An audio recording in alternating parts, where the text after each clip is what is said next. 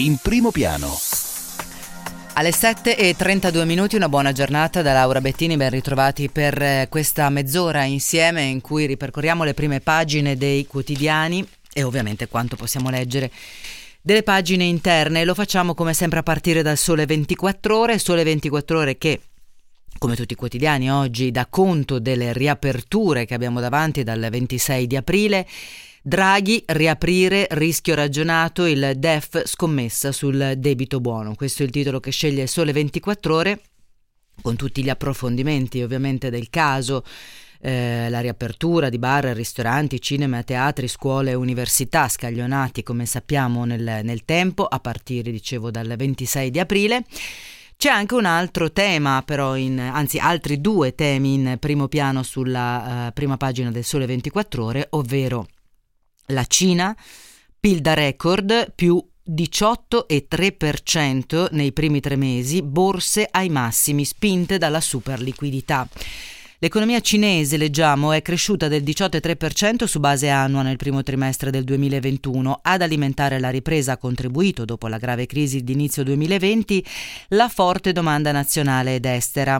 Per il ministro alla transizione ecologica Roberto Cingolani, intervenuto al summit italo-cinese sullo sviluppo sostenibile, le aziende dei due paesi possono collaborare con successo in campi come l'economia circolare, borse ai massimi spinte dalla superliquidità. In Europa la migliore è stata Francoforte più 1,34%. Temi che vengono approfonditi alle pagine 2 e 3. Sempre dalla prima del sole l'altro grande tema, strade, ferrovie, porti, arrivano i commissari per 57 opere ehm, ed è una questione che poi ritroviamo anche su molti altri quotidiani perché ovviamente qui eh, si tratta di far ripartire una serie di cantieri e il ministro Giovannini eh, ieri appunto ha presentato il suo piano poi l'intervista a Stefano Patuanelli, il ministro per le politiche agricole, eh, viene riportata nelle eh, pagine che il Sole 24 ore eh, dedica sempre il sabato ai temi dell'agricoltura.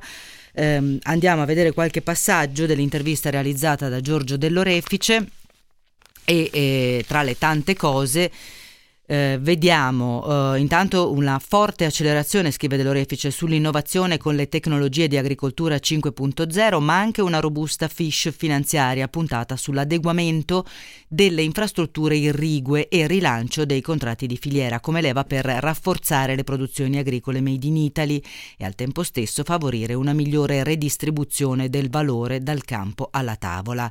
Tre capitoli ai quali saranno dedicati rispettivamente 830 milioni per l'innovazione innovazione, 880 per le infrastrutture irrigue, 800 milioni per i contratti di filiera. Sono le principali linee di azione sull'agroalimentare previste dal Piano Nazionale di Ripresa e Resilienza il famigerato famoso famosus PNRR, secondo quanto spiegato dal ministro per le politiche agricole Patuanelli, che eh, nell'intervista poi appunto eh, specifica l'aspetto del, eh, delle infrastrutture irrigue e poi ehm, parla anche della necessità del, del, ruolo del settore agricolo nell'assicurare le forniture di cibo alle popolazioni e l'esigenza di rafforzare l'autosufficienza produttiva. Qualcuno parla di un nuovo sovranismo alimentare, dice Patuanelli, e sarebbe un sovranismo buono, a mio avviso.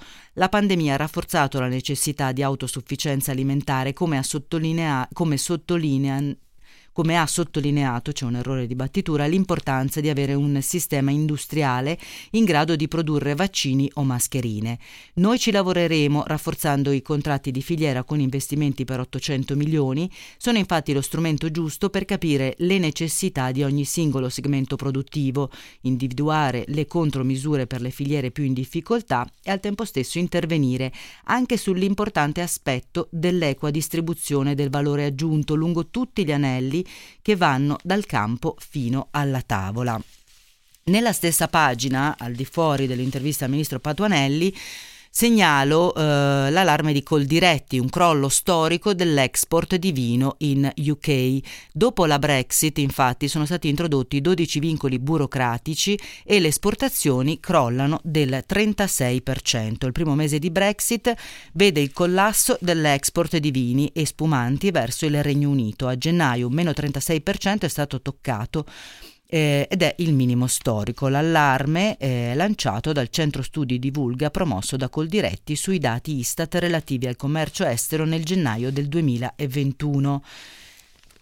È chiaro, si può ripartire, ma la situazione è, è, è questa. Oggi c'è sempre, mm, è sabato, c'è plus 24, paesi emergenti, valute, mangia profitti, dalla lira turca al real brasiliano, rischi e prospettive degli investimenti in fondi comuni e bond che espongono i sottoscrittori all'andamento dei cambi. Questo è il tema portante di Plus 24 oggi con il Sole 24 ore. A questo punto andiamo alla stampa. Apertura tutta pagina, Draghi riapre l'Italia, scuole, ristoranti, bar, palestre, cinema, si parte il 26 aprile, il Premier rischio ragionato, ora scommettiamo sulla crescita economica. C'è poi il cronoprogramma eh, che avete già sentito nel corso dei GR24 e quindi diciamo saltiamolo in questo momento e una serie di commenti, il commento di Marcello Sorgi titolato Nuova stagione, nuovi doveri eh, si parla di sanità con Eugenia Tognotti, cambio di passo con i vaccini, non è, non poteva essere un liberi tutti, ma c'è il tanto per guadar- eh, guardare tutti con fiducia il 26 aprile come un giorno di quasi liberazione.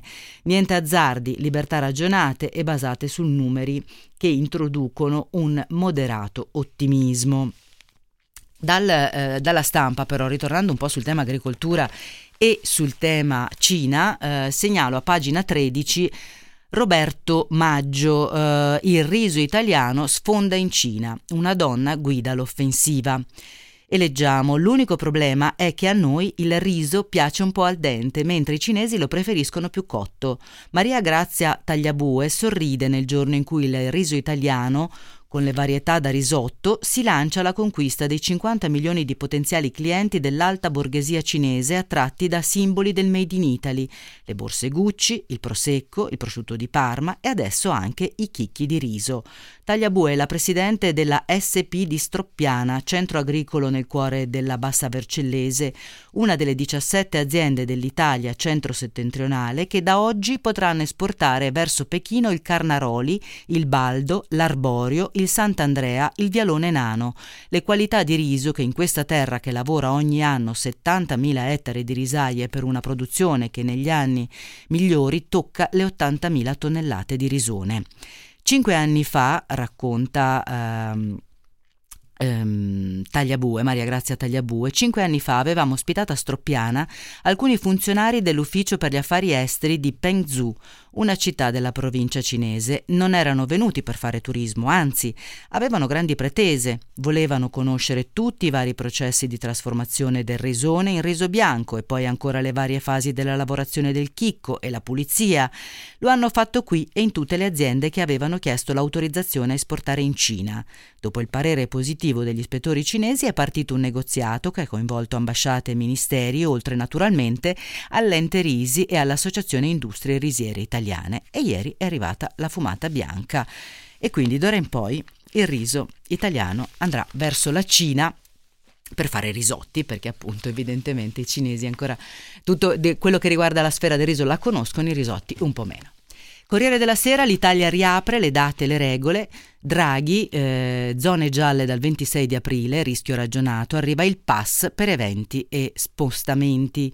È in calo la curva dei contagi, meno ricoveri, l'RT scende a 0,85. Sappiamo però che Sardegna, Valle d'Aosta e Puglia restano in rosso.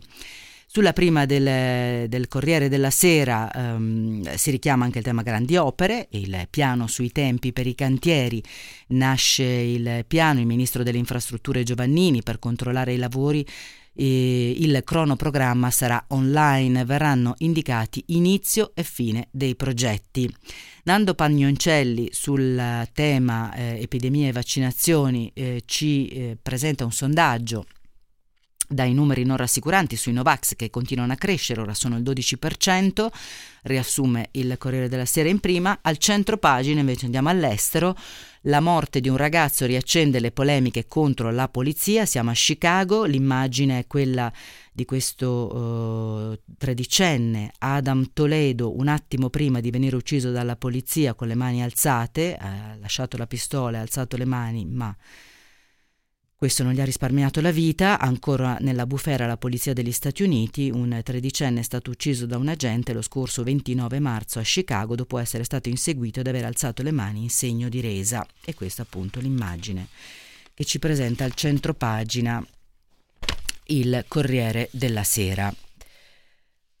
Dunque, ehm, abbiamo tempo per la Repubblica, eh, l'Italia apre scommessa di Draghi, questo è il titolo a tutta pagina, al centro pagina però c'è la vignetta di Altan che eh, dice apriamo e se i buoi scappano.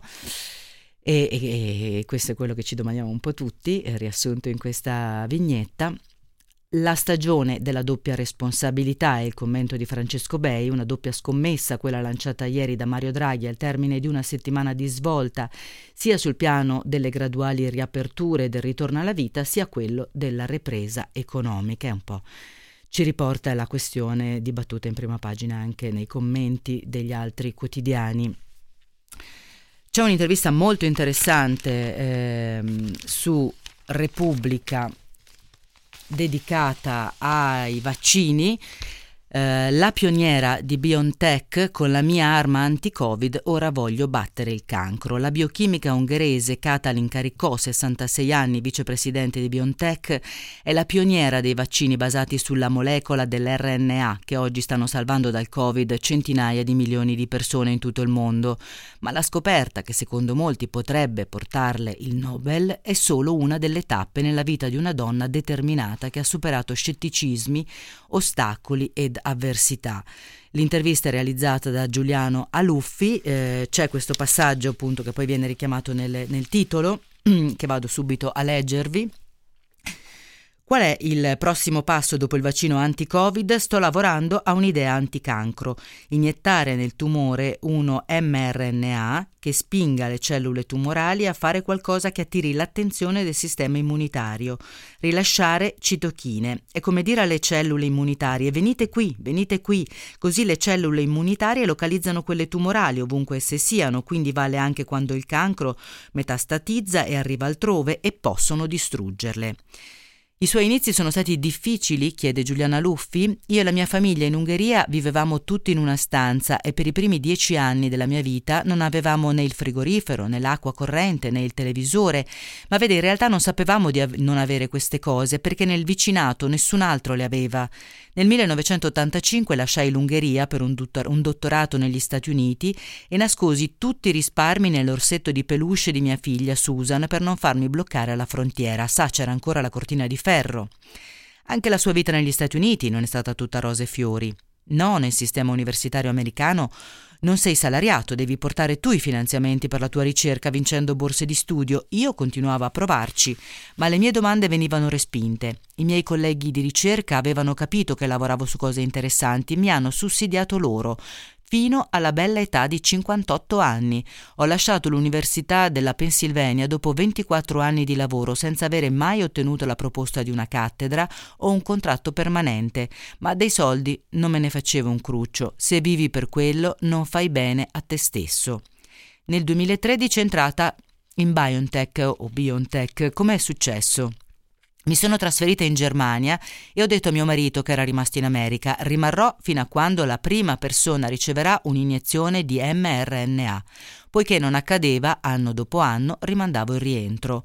Ora, dopo otto anni, tutto d'un colpo, oltre 200 milioni di persone hanno ricevuto l'mRNA con il vaccino anti-Covid, senza reazioni avverse e con un, una protezione che sta durando più di sei mesi. E a questo punto per lei è l'ora delle scelte, tornare. Dunque, eh, le 7.46 c'è la viabilità, a tra poco. In primo piano. Torniamo insieme tra le tante domande che arrivano ai nostri numeri di contatto, i soliti 349 238 6666, c'è anche quella del, che riguarda le esportazioni di vino in Gran Bretagna. Con cosa è stato sostituito? Eh, gli inglesi berranno sicuramente, hanno bevuto di meno, hanno avuto molti lockdown come sappiamo, forse l'hanno sostituito con altri vini locali o sono tornati alla birra, no, non saprei se esiste... Mh, mm, Mm, prosecco alla russa, il prosiecku viene chiamato, quindi magari con qualcosa che ricorda il prosecco ma non lo è, magari con eh, più facile esportazione. Questa è sicuramente da indagare. Noi andiamo adesso ad Avvenire, Boccata d'aria, questo è il titolo di apertura di Avvenire. Dal 26 tutte le scuole in presenza, l'aperto ristoranti e sport, sì agli spostamenti tra regioni nelle zone gialle. Draghi, rischio ragionato sui dati per ripartire.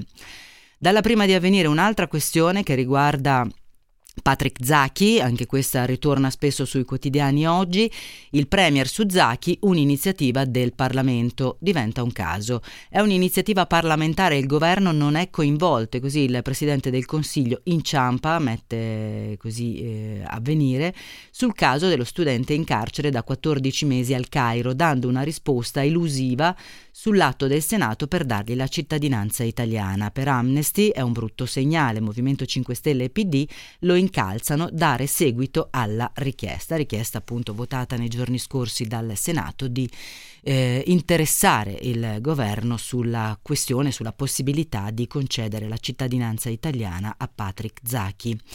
Un altro tema invece su avvenire, e lo troviamo eh, solo qui, giovani e servizio civile sì a un mese di prova in estate. La proposta è emersa nell'incontro promosso da Avvenire e Vita, ma è necessario investire sin da subito risorse a favore delle nuove generazioni. Consensi all'ipotesi del voto ai sedicenni, la ministra Dadone aumentiamo i fondi per coinvolgere i NEET, cioè quei giovani che non studiano e non lavorano, sono fuori da tutti i circuiti. Leggiamo qualche passaggio. Luca Liverani eh, l'invecchiamento dell'Italia non si cura solo con sostegni indispensabili a famiglia e natalità, ma anche con un deciso investimento sui giovani, motivarli ampliando l'elettorato attivo dai 16 anni e coinvolgerli in una alternanza estiva scuola-servizio civile di un mese possono essere i binari per un rilancio sociale e politico. Due proposte che raccolgono consensi crescenti in Parlamento, nel governo e nella società civile. Due sassi lanciati per smuovere una politica stagnante dal segretario del PD Enrico Letta e dall'ex sottosegretario alle politiche sociali Luigi Bobba, un sostegno che è emerso all'incontro in streaming cui hanno partecipato oltre ai due proponenti Letta e Bobba anche la ministra per le politiche giovanili del Movimento 5 Stelle Fabiana Dadone, il sindaco di Firenze Dario Nardella, la deputata di Fratelli d'Italia Maria Teresa Bellucci, il demografo Alessandro Rosina. Al dibattito promosso da Avvenire e Vita hanno partecipato il direttore del quotidiano Mar- Marco Tarquinio e il fondatore della testata online Bonaccina. Proporre il voto ai sedicenni può sembrare intempestivo, ha detto Letta, ma io insisto perché dobbiamo voltare pagina. Forse stiamo guardando al futuro con più responsabilità e l'inverno demografico è la vera grande criticità del futuro. Va avanti poi dopo il, l'articolo Va avanti l'articolo, noi passiamo a Libero, eh, Libero tutti in semi-libertà, il governo decide dal 26 di aprile, le proteste hanno spaventato Draghi, via libera ristoranti, teatri e cinema purché siano all'aperto. Speriamo solo che stavolta duri questa eh, la lettura che dà Libero delle decisioni presentate ieri da Draghi. C'è poi eh, Vittorio Feltri che scrive di Afghanistan, vent'anni in Afghanistan per nulla fare, soldati allo sbaraglio. Questa è il taglio che è la lettura che dà libero del ritiro degli Stati Uniti. Gli americani pare abbiano deciso di ritirarsi dall'Afghanistan dopo vent'anni, durante i quali non hanno combinato niente di determinante. Infatti i talebani, che erano il nemico da sconfiggere perché proteggevano e incoraggiavano il terrorismo, continuano ad essere il pericolo pubblico numero uno per il loro disgraziato paese. Due decenni di guerra o comunque di battaglie non hanno sortito un risultato apprezzabile. Così eh, ritiene eh, Vittorio Feltri e scrive su Libero. Noi andiamo al giornale, il governo vira a destra, si riapre, usate la testa, sia ristoranti all'aperto, cinema, teatri e scuole, ipotesi pass per gli spostamenti. Ci sono poi due analisi eh, che porta il giornale in prima pagina, Nessuno vede il disastro Puglia, firmata da Dam- Tony Damascelli, e Più soldi al sud, un bene all'Italia di Mara Carfagna, la ministra per il sud e la coesione territoriale, che appunto ehm, scrive di questo tema. Abbiamo ancora un minutino e mezzo, quindi vado rapidamente al fatto quotidiano per segnalare perlomeno gli approfondimenti sui vaccini che porta il Fatto Quotidiano, reazioni avverse, Pfizer è peggio di AstraZeneca, quello che non ci dicono, così dice il Fatto Quotidiano, il rapporto dell'AIFA. Il numero di segnalazioni su alterazioni sospette per il prodotto tedesco-americano risulta più alto di, quello, di quelli per Moderna e Vax Zevria, come sappiamo il eh, nome eh, del vaccino AstraZeneca e dentro nella pagina 5 trovate tutto il dettaglio del, delle reazioni avverse che sono state registrate e riportate dall'AIFA. Infine eh, abbiamo tempo giusto per eh, dar conto dell'apertura del giorno, l'ora della ripartenza, ecco le date, eh, fotografia di, da- di eh, Mario Draghi con il titolo Bandiera gialla e il manifesto che invece sceglie il caso Zacchi per l'apertura, c'è sempre un'immagine di Mario Draghi, ma il titolo è tutto diverso, Zacchi chi? Caso Zacchi, Draghi se ne lava le mani, riguarda il Parlamento, non il governo, insorgono PD, 5 Stelle, Leu e anche Forza Italia che ricordano al Premier l'ordine del giorno approvato dal Senato impegna l'esecutivo ad agire nei confronti dell'Egitto. Qui ci fermiamo, adesso c'è GR24 e ci ritroviamo invece con Si può fare alle 8.30.